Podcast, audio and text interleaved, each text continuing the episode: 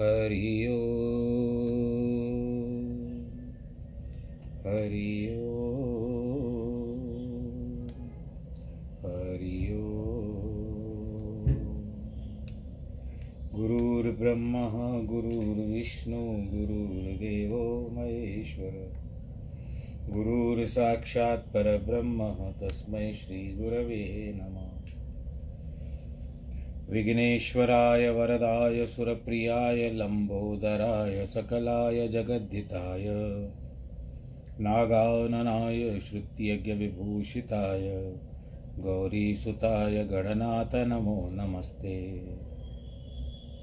नाहं वसामि वैकुण्ठे योगिनां हृदयेन च। मद्भक्तां यत्र गायन्ति तत्र तिष्ठामि नारद।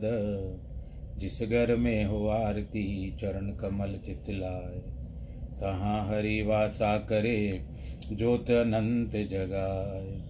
जहाँ भक्त कीर्तन करे, बहे प्रेम दरिया, तहाँ हरि श्रवण करे, सत्यलोक से आए। सब कुछ दीना अपने भेंट करूँ क्या नाथ नमस्कार की भेंट लो जोड़ू मैं दोनों हाथ, जोड़ू मैं दोनों हाथ। शान्ताकारं भुजगशयनं, पद्मनाभं सुरेशं, विश्वाधारं गगनसदृशं, मेघवर्णं शुभाङ्गं। लक्ष्मीकान्तं कमलनयनं, योगिवृद्धानगम्यं। वंदे विष्णुं भवभयहरं सर्वलोकैकनाथं मङ्गलं भगवान् विष्णु मङ्गलं गरुडध्वज, मङ्गलं पुण्डरीकाक्ष मङ्गलायस्तनोहरि सर्वमङ्गलमाङ्गल्ये शिवे सर्वार्थसाधिके, शरण्ये त्र्यम्बके गौरी, नारायणी नमोऽस्तु नारायणी नमोऽस्तु नारायणी नमोऽस्तु ते। श्रीराम जय राम जय जय राम। श्रीराम जय राम जय जय राम। श्रीराम जय राम जय जय राम। श्रीराम जय राम जय जय राम। श्रीराम जय राम जय जय राम। प्रिय भक्तजनों, आज हम श्री रामायण का जो पाठ ये आज चल रहा है, वर्तमान है,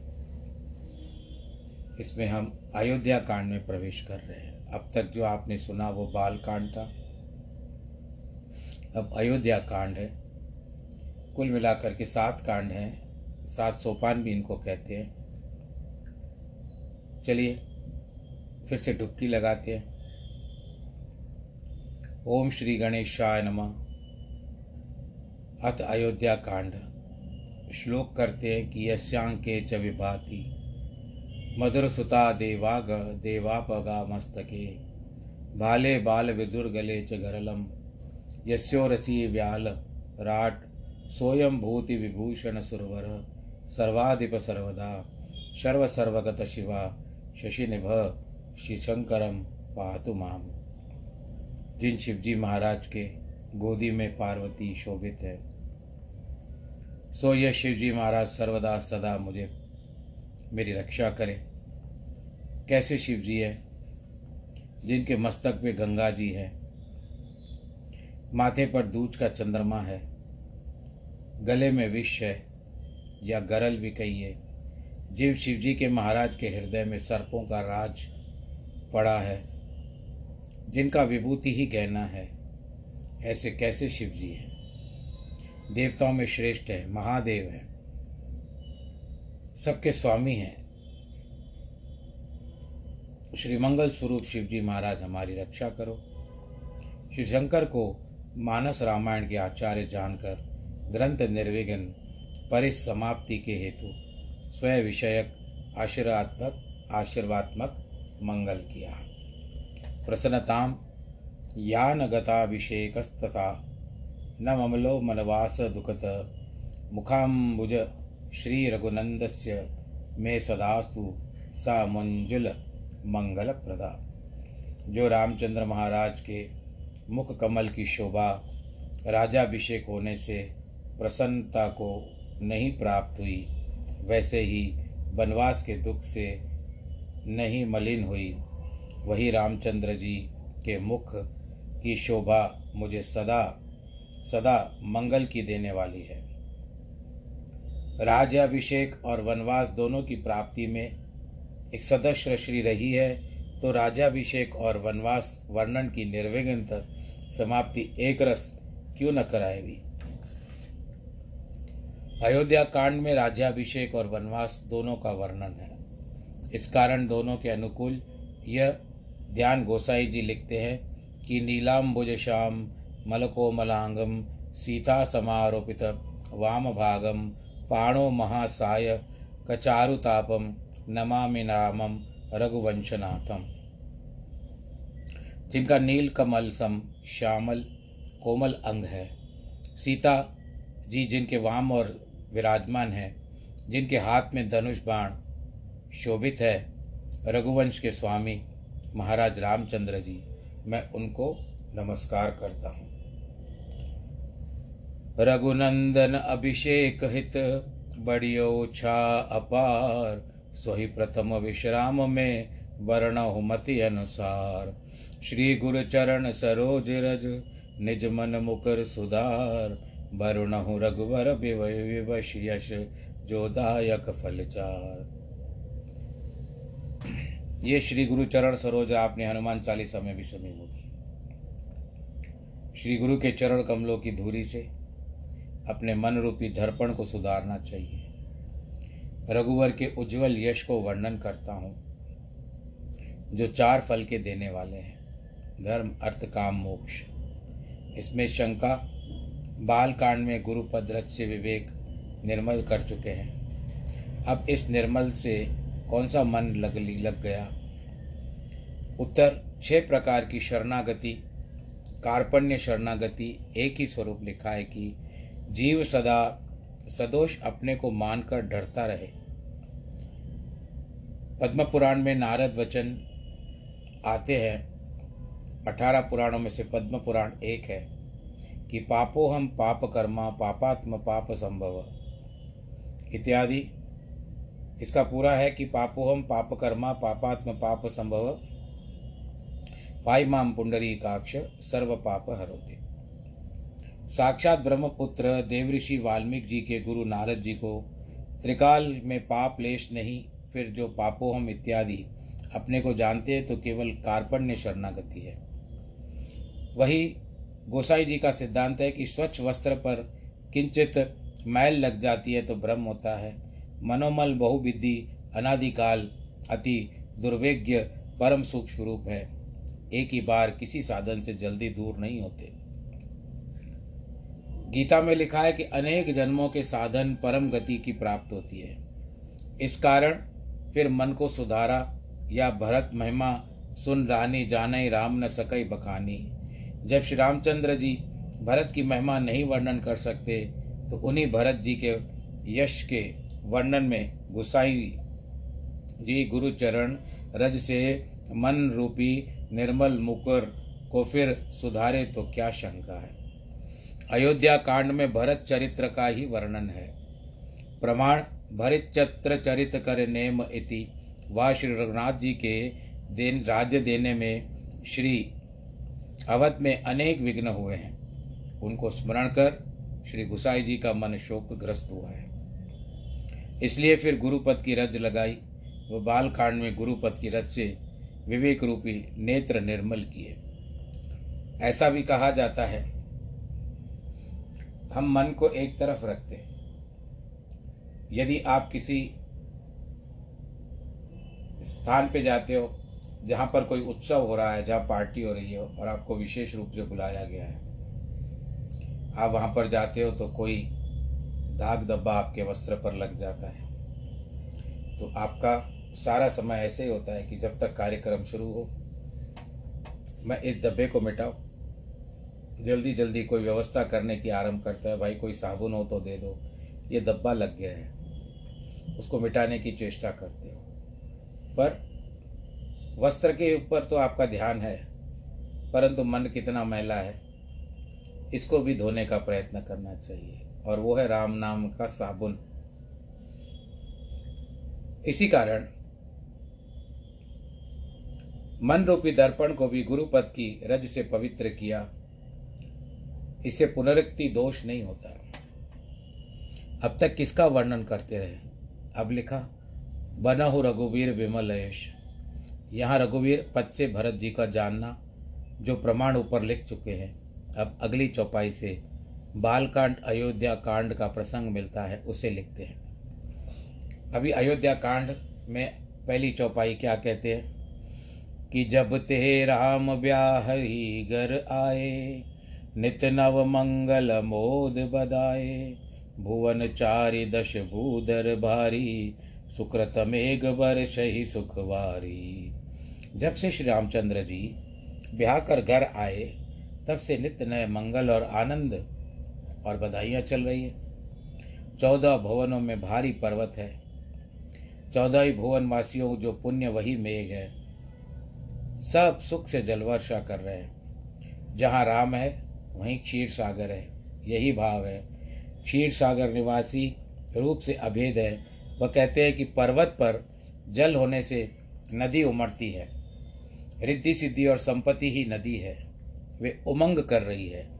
अयोध्यापुरी में समुद्र में आई, फिर समुद्र में मणियाँ होती है, और वहाँ के पुर के नर नारी मणि रूप है। समुद्र के मणि कुजाति भी होते हैं, अर्थात तो दोष युक्त भी होते हैं, असुंदर भी होते हैं। किंतु यहाँ सब सुजाति, पवित्र, अमोल और अनेक भांति से सुंदर सुंदर है। जिन्होंने समझो अच्छे कर्म किए थे, वे सब इस समय अयोध्या में हैं, अयोध्या में हैं। नगर ऐश्वर्य का कोई वर्णन नहीं कर सकता। मानो, ब्रह्मादि भी नहीं कर सकते। या ऐसा लगता है कि ब्रह्मा जी ने स्वयं बनाया है। सब लोग राम को देख करके बहुत प्रसन्न होते थे। अपने मनोरथ रूपी लता को फलती देखकर माता और सखी सहेली सब प्रसन्न होती है। श्री रामचंद्र जी का रूप, गुणशील स्वभाव देखकर मुनि और राजा भी प्रसन्न होते हैं। और मुझे लग रहा है आप लोग भी प्रसन्न हो रहे हो। सबके और अभिलाष अस कहीं मनाए महेश। आप आछत युवराज पद, राम ही देही नरेश, सियावर रामचंद्र की जय। सबके हृदय में अभिलाषा है कि शिव जी को मनाकर कहते हैं कि अपने सामने महाराज दशरथ जी, श्री रामचंद्र जी को युवराज पद दे दे। इसमें एक विश्वावसु गंधर्व गान तथा नारद गमन की कथा आती है। वो क्या बताते हैं कि एक दिन विश्वावसु गंधर्व ने वहाँ आकर गान किया। सबसे सबने प्रसन्न होकर के कहा, तुम इस नगर में रहो। विश्वावसु गंधर्व बोला, इंद्र की आज्ञा के बिना मैं नहीं रह सकता। यह सुनकर के कई बोली देवराज अमा इंद्र हमारे बल से ही अपने लोक में बसता है। हमारे यहाँ आने से इंद्र रस करेगा, यानी रूठेगा तुमको ऐसा अभिमान हो गया है। एक पत्री लिख करके इंद्र को भेज दी, सो पढ़ करके इंद्र चुप बैठ गए। इंद्र ने मन में सोचा, इसके कई ने कठोर वचन लिख भेजे हैं। जब हमारा दाम लगेगा, हम भी इसको कलंक देंगे। पुरुषयावर रामचंद्र की जय। इंद्र ने विश्वाविश्व को लिख भेजा कि जो राजा कहे वह करो। जब वे विदा करे, तब आ जाना, समझ बूझ करके काम करना। केकई के पूर्व जन्म की कथा बता रहे हैं यहाँ पर। इसको कहते हैं कि आनंद रामायण में लिखी हुई है। सह्य पर्वत के निकट, करवीरपुर में एक धर्मदत्त ब्राह्मण रहता था। एक समय वह पूजा करने को गंगाजल आदि पूजन सामग्री लिए जाता था, तब रात्रि में एक कराल मुख राक्षसी मिली। तब उसने भयभीत होकर तुलसी युक्त जल से उस ताड़ित, उसको ताड़ित किया, छींटे लगा दिए। इससे वह पापहीन होकर ब्राह्मण को प्रणाम करके कहने लगी कि सौराष्ट्र नगर के भिक्षु नाम ब्राह्मण में कि मैं भार्या थी। सौराष्ट्र जहाँ पर आपका सोमा, सोमनाथ मंदिर है गुजरात की तरफ़। कला मेरा नाम था। सदा स्वामी के प्रतिकूल आचरण करती। आप मिष्ठान खा करके स्वामी को रूखा सूखा भोजन देती थी। जो स्वामी कहता, उसके विपरीत करती थी। तब स्वामी ने यह विचार के करना होता तो उसे न करने का कहना प्रारंभ किया। उस, हम सदैव में उसका उल्टा चलती थी। इससे उनका मनोरथ पूरा होता था। तब अंत में उन्होंने दूसरा विवाह कर लिया। तब मैंने विक्ष विक्ष पी लिया, विष भक्षण किया और उस समय मैं मर गई। एक तो विष पीना, आत्महत्या करना अच्छी बात नहीं है। और दूसरा पाप क्या था कि मैं पति के अनुकूल कभी नहीं चली। मैं सदैव दुष्ट योनियों में भ्रमण करती फिरी। अब राक्षसी शरीर मिला है। कोई उद्धार का उपाय कहिए। तब ब्राह्मण ने अपने जन्म पर्यंत कार्तिक स्नान के संचित पुण्य का फल उसको दे दिया। आधा फल दे दिया और द्वादक्षर मंत्र से उसका अभिषेक किया। द्वादश अक्षर कहते हैं, ओम नमो भगवते वासुदेवाय। ऐसा करने पर उसका प्रेतत्व मुक्त हुआ और विमान पर चढ़ करके स्वर्ग को गई। फिर पुण्य क्षीणों पर होने पर दशरथ की रानी के कई बनी है। विवाह होने से अब जब कथा फिर आगे बढ़ाते हैं। वर्ष अठारह की सिया सताईस के राम, कीनो मन अभिलाष तब करनो हो सुरकाम विवाह होने पर बारह वर्ष व्यतीत हो गए। उस समय महारानी जानकी अठारह वर्ष की और श्री रघुनाथ जी की अवस्था सत्ताईस वर्ष की थी।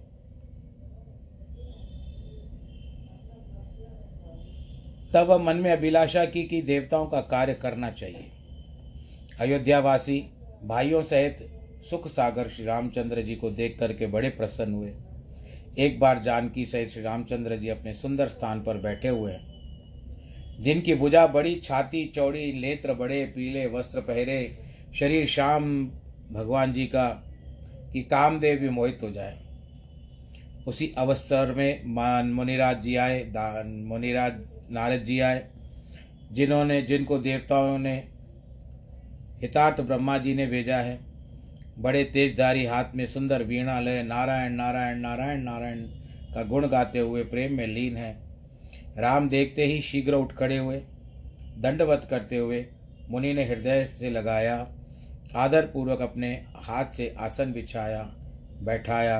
तब जानकी जी ने उनके चरण धोए उसी चरण के जल को घर में छिड़का, जगत को पवित्र करने वाले श्री रघुनाथ जी ने अपने सिर पर चढ़ाया, इस तरह से अपने सिर पर छींटे लगाए।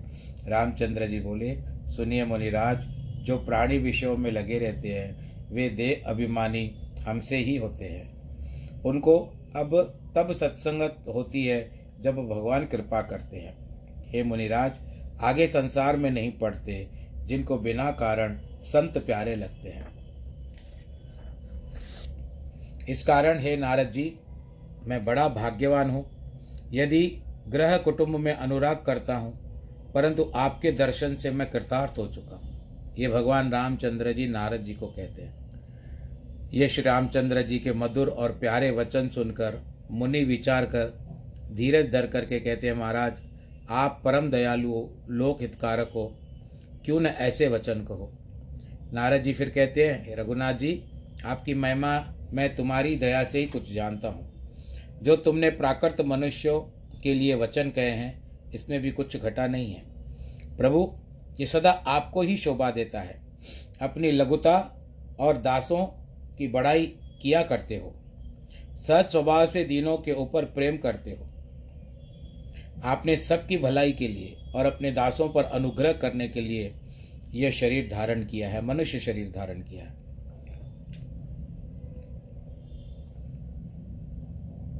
माया माया के गुण, इंद्रियों के ज्ञान के आप परे हो। आपका अजित नाम दासों ने जीत लिया है।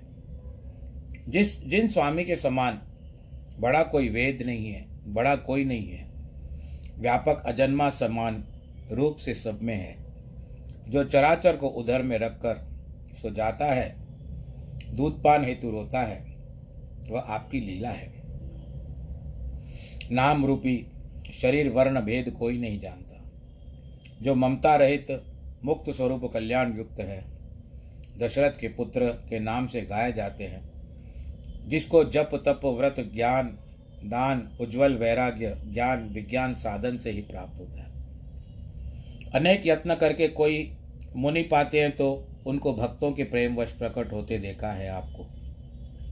बहुत से मूढ़ हट मानकर अनेक साधन करते हैं। परंतु भक्तिहीनता होने के कारण संसार को पार नहीं कर सकते। जान सकौ ते जानहो निर्गुण सगुण स्वरूप, मम ही पंकज भृंग एव बसव राम ना राम नर रूप। जो आपके निर्गुण स्वरूप के जानने में समर्थ होते, वे जाने पर वे रामचंद्र, आपका यह नर रूप मेरे हृदय रूपी कमल में भौरे की नाई बसता है। हे दयालु मैं ब्रह्मलोक में रहा। उस समय आप कृपा सागर गुण गा रहा था। सहसा ऐसी इच्छा मन में उत्पन्न हुई कि बहुत दिन बीते हैं, मैंने आपके चरण कमलों का दर्शन नहीं किया। यद्यपि प्रभु, सब स्थान में आप व्यापक हैं तो भी सगुण रूप से मेरे मन को भाता है। अयोध्या को जाता हुआ जानकर ब्रह्मा जी ने मेरे कान में यह विनती करने के लिए, आपसे विनती करने के लिए कहा है। नारद जी कहते हैं प्रभु, आप अंतर्यामी होने से सब कुछ जानते हैं, परंतु भक्त वत्सलता से यह विनती की है, जिस कारण से आपने मनुष्य अवतार लिया है। हे नाथ, अब उसका समय आ चुका है। यह वचन सुनकर श्री रामचंद्र जी मुस्कुराए और कहते हैं, नारद, क्या आप भी ब्रह्मा जी से भयभीत है? हे तात ब्रह्मा जी से यह बात समझा कर कहना कि कुछ दिन के उपरांत आपको देखूँगा। नारद जी बारंबार चरणों में सिर निभाने लगे। फिर मन में ब्रह्मानंद नहीं समाता। नारद जी राम जी का गुण गाते हुए चले गए। राम गुण गाए, गोपाल गुण गाए, राम के दीवाने को फिर राम मिल जाए। शाम के दीवाने को फिर शाम मिल जाए। राम गुण गाए, गोपाल गुण गाए। गुणगान करिए प्रभु का। यही है। तो इसका अर्थ आप समझ लीजिए कि अभी ब्रह्मा जी के द्वारा इनको भगवान जी को सूचना आ चुकी है कि जिन कारण आपने नरलीला की है, मनुष्य तन धारण किया है, अब वो लीला करने का समय आ चुका है। नारद जी के द्वारा ब्रह्मा जी ने संदेशा भिजाया है। तब श्री रामचंद्र जी ने जानकी को समझाया कि पूर्व कथा अर्थात रावण के मारने हेतु हम लोगों ने जन्म लिया है। यह सब सुनाई, देवताओं का हित जैसे ही हो, वही उपाय करना है। राज छोड़ करके अब हमको वन में चलना है। तो ये प्रभु रामचंद्र जी और माता जानकी जो है, ये आपस में विचार विमर्श कर रहे हैं। तो ये केवल एक इशारा मात्र बता रहे हैं कि किस तरह से नारद जी आते हैं और भगवान रामचंद्र जी से ब्रह्मा जी का संदेश सुनाते हैं। जग संभव स्थिति प्रलय जाकी भ्रकुटि विलास, सो प्रभु यत्न विचारत कही विधि निश्चरनाश जिनकी बहों के फिरने से, जैसे आपका आईब्रो होता है ना, ऐसे उठाते ही प्रलय आ जाए।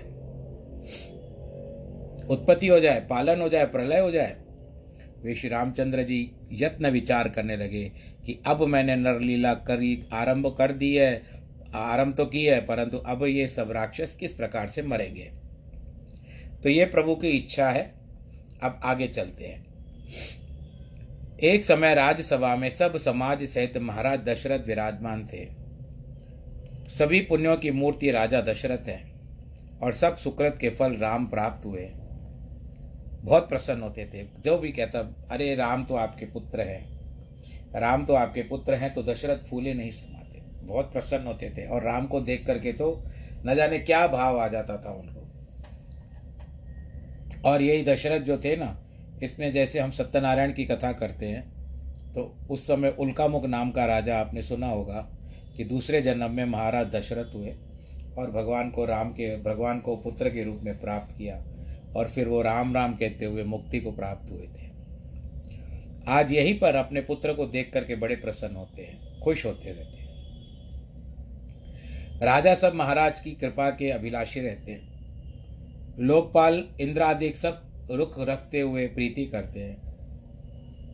केवल प्रीति मित्र वर्ग में होती है। स्वामी में प्रीति रुख रखने से होती है। तीनों भवन जो होते हैं, स्वर्ग, पृथ्वी और पाताल तीन काल भूत भविष्य वर्तमान। जगत में राजा दशरथ के समान न कोई हुआ है, न कोई होगा। मंगल, मूल, राम, सुत, चासु, जो कुछ दई कही धोर, सब तासु। राय, सुबाय, मुकर, कर लीना, वदन, विलोक, मुकुट, समकीना। मंगल के मूल श्री रामचंद्र जी, जिनके पुत्र हैं। उनके लिए कहा जाए, थोड़ा है। राजा ने स्वभाव से ही दर्पण हाथ में लिया और मुख देख करके मुकुट समान सीधा किया। कानों के पास अचानक दृष्टि जाती है दशरथ जी की। दर्पण में अपने आप को देखा जाता है ना तो दशरथ ने भी अपने आप को देखा। दशरथ का वास्तविक नाम जैसे बताया जाता है कि नेमी था। ब्रह्मा जी ने उनको आशीर्वाद के रूप में दशरथ का उपाधि दी थी।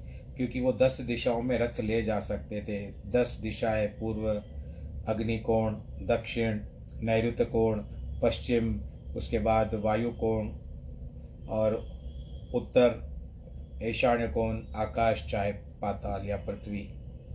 तो दस दिशाओं में रथ जाने के कारण उनका नाम ब्रह्मा जी प्रसन्न होकर के रखते हैं दशरथ। और वही प्रचलित हो गया।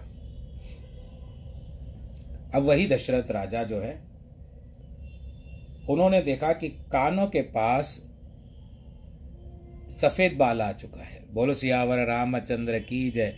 इस सफ़ेद बाल से ही कहानी आरंभ होती है। मानो बूढ़ापन राजा को यह उपदेश देता है, राजन, अब युवराज पद श्री रामचंद्र जी को देख करके जीवन जन्म का लाभ क्यों नहीं लेते? Now you have to retire आपको रिटायर होना है अभी। समय आ चुका है। परंतु अभी राजा तो रिटायर नहीं होंगे, वो तो अभी केवल भगवान रामचंद्र जी को युवराज पद पर, पैसे ऐस पैस उस पूर्व समय में ये परिपाटी थी। यह विचार और आन नृप, सुदिन सुअवसर पाए, प्रेम पुलक तन मुदित मन, गुरु ही सुनाय जाए, सियावर रामचंद्र की जय। यह विचार मन में धारण करके सुंदर दिन और सुंदर समय पाकर प्रेम से पुलकित तनु आनंद मन हो। गुरु से यह विचार करने राजा ने जाकर के गुरु को वचन सुनाया। गुरु वशिष्ठ जी के पास पहुँचे।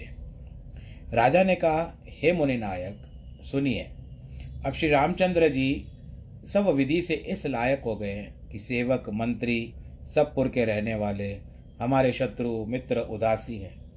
जैसे रघुनाथ मुझे प्यारे हैं, वैसे ही सबको ही मानो पुत्र रूप धर आपकी आशीष शोभित हुई है। भाव यह है कि जैसे आपकी आशीष सबको प्यारी है, वैसे ही श्री रघुनाथ जी सबको प्यारे हैं। हे गोसाई, ब्राह्मण सब कुटुंब सहित अपने सदृश ही प्रेम करते हैं। जो गुरु जी चरण रज को सिर पर धरते हैं, मानो सारे ऐश्वर्य वश करते हैं। मेरे समान वश सुख और अनुभव नहीं किया। यह सब सुख आपके चरण कमल की पवित्र रज को पूजने प्राप्ति हेतु हुआ है। अब मेरे मेरे मन में एक अभिलाषा है। दशरथ जी कह रहे हैं, वशिष्ठ को, हे नाथ, आपके अनुग्रह से पूरी होगी। मुनि को, मुनि का अपने स्वभाव में स्नेह है। प्रसन्नता देख करके महाराज दशरथ जी ने कहा, आप आज्ञा दें। यह वाक्य शेष है, अथवा महाराज का स्वाभाविक स्नेह देख करके भी प्रसन्न हुए। राजन राहुर नाम यश सब अभिमत दातार, फल अनुगामी महेश मणि मन अभिलाष तुम्हार सियावर रामचंद्र की जय। वशिष्ठ जी कहते हैं, हे राजन, आपका नाम और यश सब मनोरथ देने वाला है। आपका, उनके अभिलाषा श्रेष्ठ राजा है, वो फल उसके दास है। सब प्रकार से अर्थात नेत्र, सुख वचन से गुरु को प्रसन्न कर राजा हंसकर कोमल वाणी से बोले, हे नाथ, राम को युवराज कीजिए तो आप कृपा कर करें तो हम समाज करें, सबको बुलाएँ, समाज करें, सबको बुला करके बताएँ। मेरे होते हुए जो मन में उमंग हो, वह सब लोग नेत्रों से लाभ लें और यह अच्छा है। आपके प्रसाद से शिव जी ने सब मनोरथ भी निभाए हैं। अब मन से एक लालसा यही शेष है। मनोरथ पूर्ण होने पर शोच नहीं है।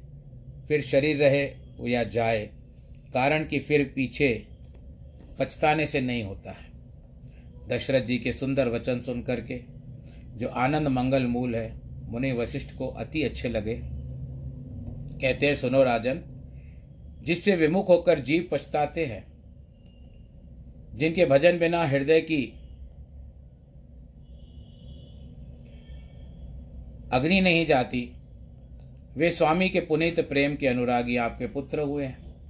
भाव है कि ऐसी अवस्था में पछतावा कैसा? वेग विलंब न करिए नृप साजिए सबई समाज, सुदिन सुमंगल तवई हो रो राम हो वही युवराज, सियावर रामचंद्र की जय। हे नृप, विलंब न कीजिए, शीघ्र ही सब तिलक का समान सभा सजा दीजिए। सुंदर दिन और सुमंगल तभी है जब श्री रामचंद्र जी युवराज हुए। व्यंग से यह सूचित किया कि युवराज होना राम के अधीन है, आपके नहीं है। अब इस तरह से जिस तरह से आप बैंक में अपना अकाउंट खुलवाते हो तो उसमें एक नॉमिनी होता है। आप लोग करते हो ना बैंक अकाउंट खोलने के समय ने नॉमिनी किस किसके नाम पर जाना चाहिए? तो अगर किसी को कुछ हो गया तो उसको सब कुछ मिल जाता है नॉमिनी का। तो ये नॉमिनेट कर रहे हैं कि मैं युवराज बनाऊँगा। ना, ना मनोनीत कर रहे हैं एक प्रकार से। राजा प्रसन्न होकर के मंदिर में आए सेवक मंत्री सुमंत को बुलाया। उन्होंने जय जीव कह करके, वचन कह करके सिर निभाया। राजा ने मंगल वचन सुनाते हैं कि आज हर्षित होकर मुझसे गुरुजी ने कहा, है राजन, श्री राम जी को युवराज की पदवी दो। जो तुम पंचों में यह सुहाय अच्छा लगे तो जाकर के राम को बता दो। मंत्री यह प्यारी वाणी सुनकर के बहुत प्रसन्न हुए। और पानी पड़ा जिस तरह से एक प्यासे को प्यानी मिल जाता है, जैसे सूरज की गर्मी से जलते हुए तन को मिल जाए, तरवर की छाया।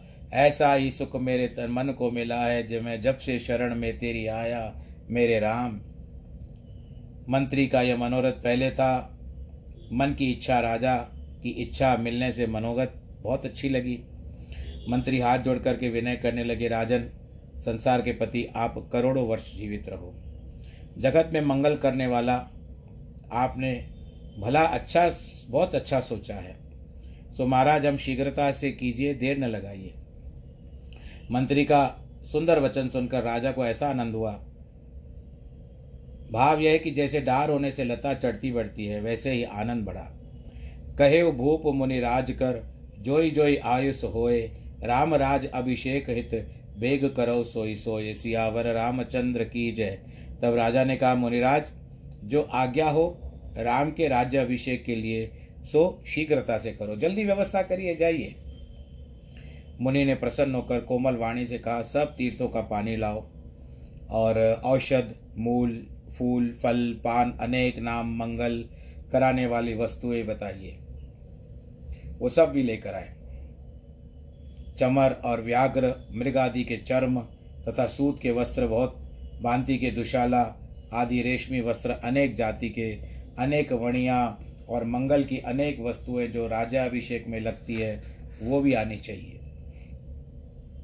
वेदों के शतपथादि ब्राह्मणों को जो विधान का है, सो बताया, कहा है कि नगर के अनेक वितान बनवाओ।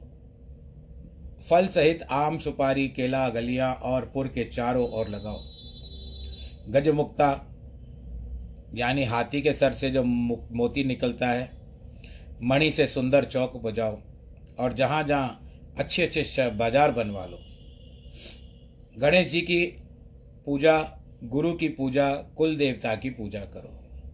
आपको यह भी बता दें कि इनके कुल कुल देवता थे सूर्य भगवान सूर्यवंश इस कारण उनका वंश सूर्य वंश कहलाता था। ध्वजा, पतात, का तोरण, कलश, घोड़े भी सजाओ।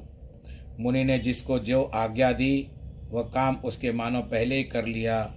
ऐसे भी लगता था कि मुनि जी हमको भी ये काम कहें, हम भी कुछ काम करना चाहते हैं। भगवान राज, राजाभिषेक में हम भी कुछ सहयोग करना चाहते हैं।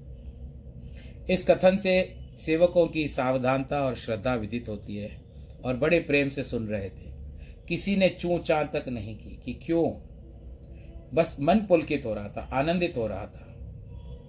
ब्राह्मण साधु तथा देवताओं को राजा पूछते हैं और रामचंद्र हेतु मंगल सजाते हैं। राम का सुंदर अभिषेक होना सुनकर सारे नगर में बधाइयाँ बजने लगी। जानकी के वाम श्री रघुनाथ जी के दक्षिण अंग फरकने लगे। शकुन का फल मंगल क्यों न हुआ?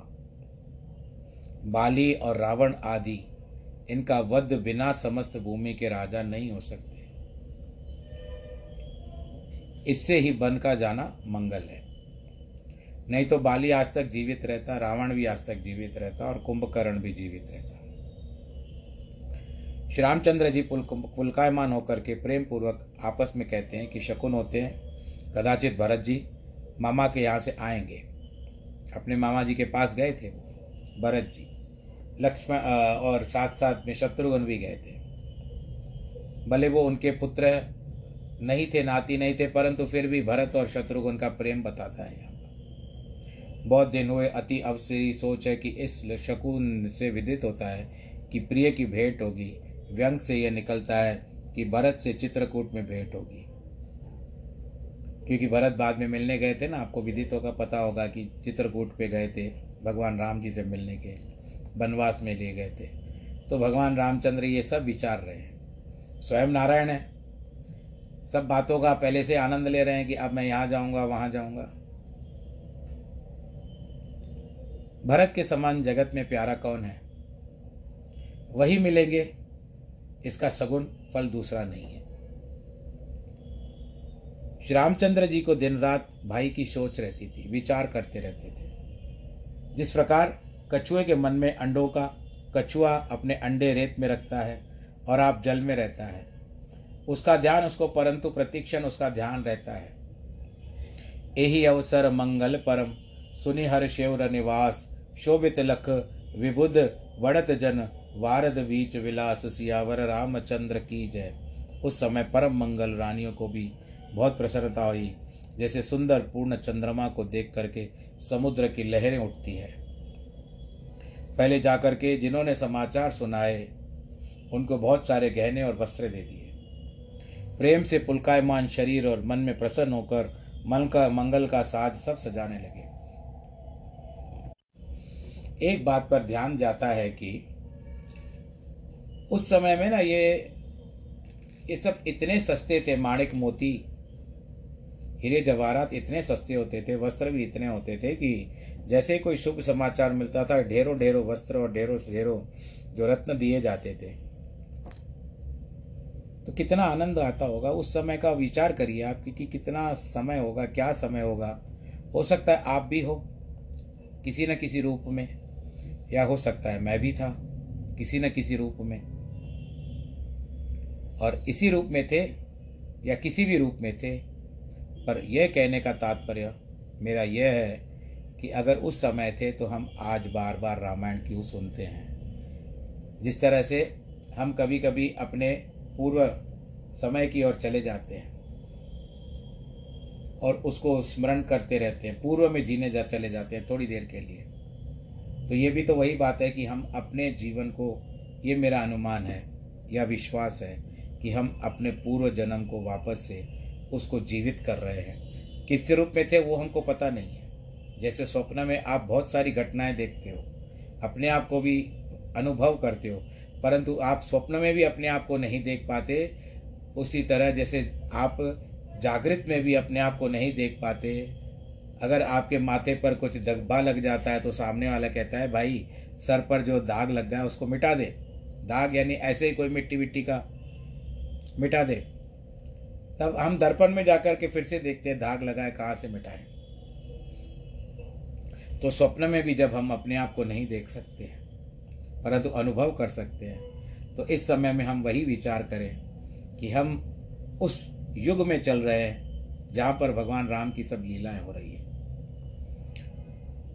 यही, इसी तरह से सब कुछ सारे अयोध्या को सजाया जाने लगा। सुंदर चौक सुमित्रा जी ने पूरे और मणियों से अनेक विधि से सुंदर रचना की। राम की महतारी। महतारी का मतलब माता, कौशल्या। आनंद में इतनी मग्न हो गई कि बहुत सारे ब्राह्मणों को बुला करके दान दे दिया। नगर की देवी, देवता, नागों का भी पूजन किया गया। फिर बलिबाग देने को कहा, जिस प्रकार राम का कल्याण हो, वह वरदान दया करके दे दो। कोकिला के सम्मान स्वर वाली, चंद्र सम्मान मुख वाली हरिन सम नेत्र वाली स्त्री मंगल गान करने लगी। राम के राज्य होने से राम राज राज्य अभिषेक सुनी ही हर्ष नर नार। लगे सुमंगल सजन सब विधि अनुकूल विचार सियावर रामचंद्र की जय। तो आज यहाँ पर इतना आनंद आ रहा है, परंतु आनंद की भी एक सीमा होती है। इसके लिए हम इस आनंद को आज यहाँ पर विश्राम देते हैं। तो आनंद से फूले न समाया इसके लिए। आनंद है, पर फूलना फिर कल रखेंगे। बाकी ईश्वर आपकी रक्षा करे, आप सुरक्षित रहें, अपने ख्याल रखिए, मास्क ज़रूर धारण करें, निकलते समय में हाथों को सैनिटाइज ज़रूर करें और भीड़ भाड़ के इलाकों से बचें, सोशल डिस्टेंस मेंटेन करें, सामाजिक दूरी को स्वीकृत करें। प्रधानमंत्री भी आपको यही बार बार कहते हैं, अपना भी ख्याल रखें, परिवार का भी ख्याल रखें और आज जिनके जन्मदिन है अथवा वैवाहिक वर्षगांठ है, उनको बहुत बहुत बधाई। ईश्वर आप सबको प्रसन्न रखे। सर्वे भवन्तु सुखिन सर्वे संतु निरामया, सर्वे भद्राणि पश्यन्तु। माँ कश्चित दुख भाग भवे नमो नारायण नमो नारायण।